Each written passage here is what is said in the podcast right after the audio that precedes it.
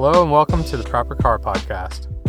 I'm Drew Markey, and I'm excited to share my love of cars and my knowledge of the car sales and service industry with you.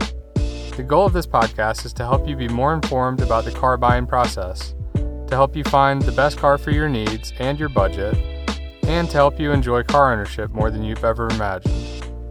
I'm your ally in car buying, and I can't wait to help you out, so let's get started.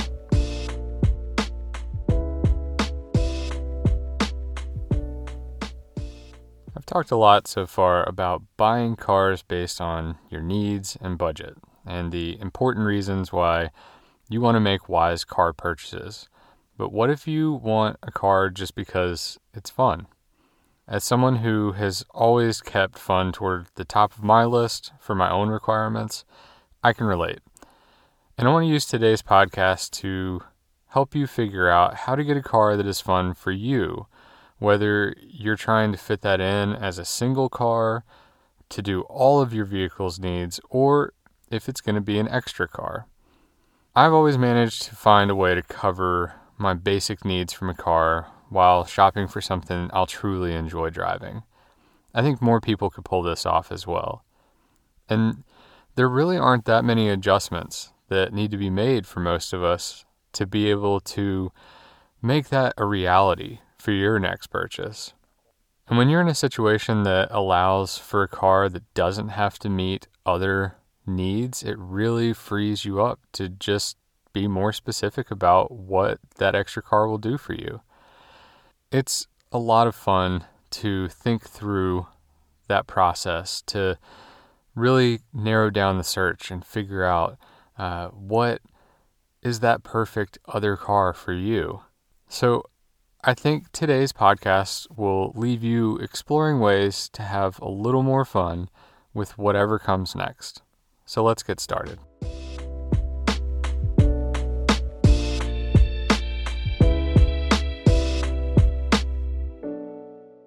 What makes a car fun? I think the answer to this question is as unique as each and every car buyer out there. For you, fun might mean top down driving in a little sports car or driving down dirt roads on your way to go camping. You might enjoy filling your car with your friends to go biking or to go golfing. Or maybe fun for you means that it has quick, sharp handling or lots of power when you take off from the light. Fun might come from seeing your dog's head out the rear window, or having screens in the back for your kids to enjoy their favorite movies on longer drives. Because fun can come in so many ways, it's important for you to know what that special thing is that you enjoy so much out of cars. If you've never thought about that before, take a minute, pause the podcast, think about some of your favorite memories from in a car. Hopefully, the list I just gave sparked some happy memory that brought a smile to your face. That's where we're heading next. Now that you've got your fun memory in mind, think about the types of cars that can do what you're looking for. As I said earlier, it could be just about anything. The person that piles a few friends and all their bike gear in the car might be happiest with a minivan. But that's never what people think of when a fun car is brought up. Even if the fun for you includes something small and less functional, that doesn't mean you still need to rule it out. I go back to this often, but the average commute isn't very long, and the typical driver is all by themselves for so many of their drives. So, what does that look like in your situation? If you can't recall the last time you had more than one passenger, that small, sporty car might not be so unrealistic. Factoring in some of your other must have and want to have items, you'll be able to determine pretty quickly just how close to the fun car that you have in mind you'll actually be able to land. This is one of my favorite things about helping people determine their proper car. You might say the two door is ideal because it's nimble and fun at low speeds, but that four door is pretty necessary. And I love that part because often there's a car that still does a lot of what you're looking for in that fun to drive area while meeting your other needs as well. So don't fret if what you dream of as your fun car and what you need from your car don't perfectly align. I promise, with a little thought and consideration, there is a great option out there for you to explore.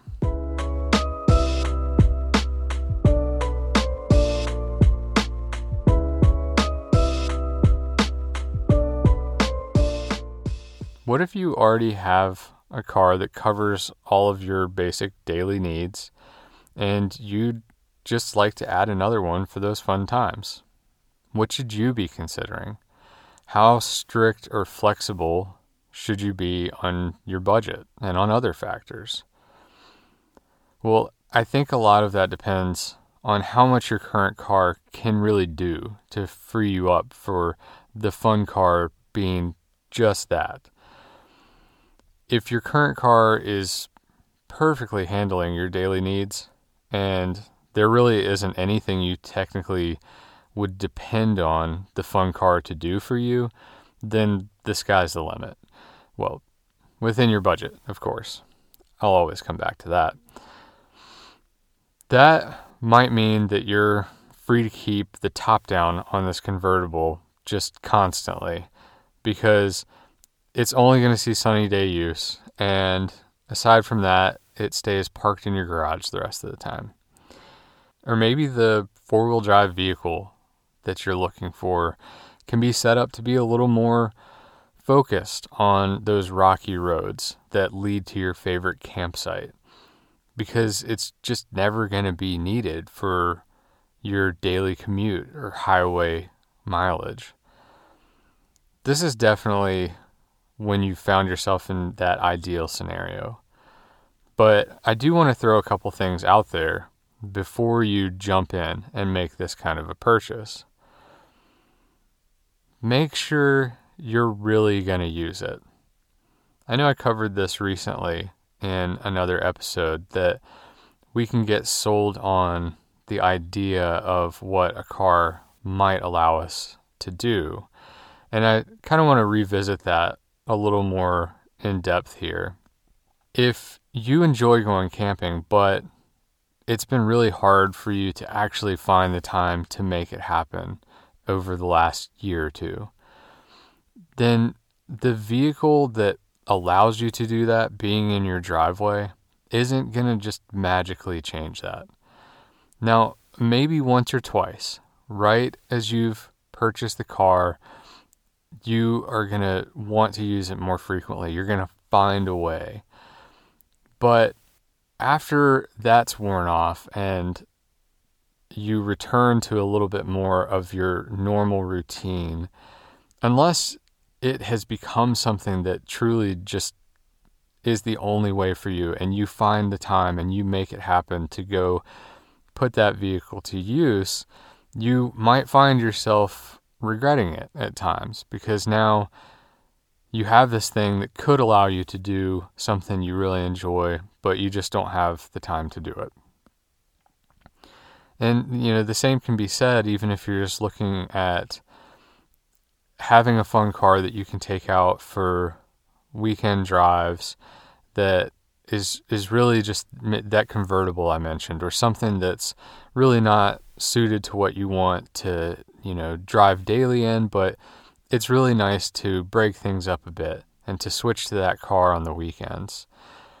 But you kind of forgot that a lot of the weekends you're catching up on life. You're running a lot of errands. You've got to go to the hardware store. You've got to do these other things. And so that convertible ends up staying parked in the garage once again if you think of this as something that is very likely and you're dreaming up this purchase of the next car that would be an extra car, purely because you have those visions in your head of what you might use it for, I would suggest another option. And it's the type of thing that could actually save you a massive amount of money, a lot of headaches, and gives you even more flexibility and more freedom to go about this differently.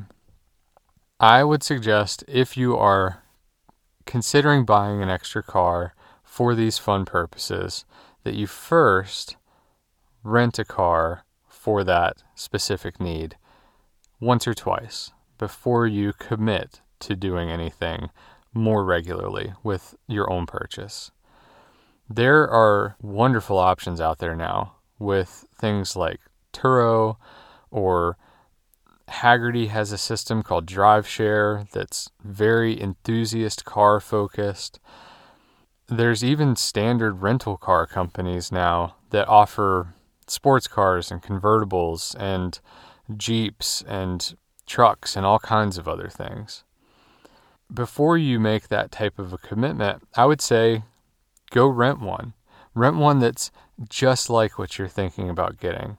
Or Maybe it's even a step up from what you would probably be able to budget. Try it out for a weekend or whatever your purpose is that you would want this extra car for. If you do this, yes, you're going to throw a few hundred dollars away, essentially. But it could be that it's the thing that saves you thousands in the end. And I say all this because the benefits of having that car there for you to use anytime may be offset by the costs of keeping it for that really limited use. The purchase will obviously cost thousands, probably tens of thousands of dollars, but it's also going to increase your insurance costs, your maintenance budget, taxes, registration, and so on. So, if you know it's really only going to be enjoyed a handful of times a year, maybe renting is a better option. And that's still the case again, even with things like off road vehicles, not just something like a Porsche Boxster or a Chevy Camaro that you can rent as the sports car. You can also rent things like a big luxury SUV for family trips. Uh, you can get Jeeps and off road vehicles that you can rent for those purposes as well. There's a ton of different options out there. The rental of a car like this for a few days might cost a few hundred dollars, but we both know that's nothing compared to the cost of ownership.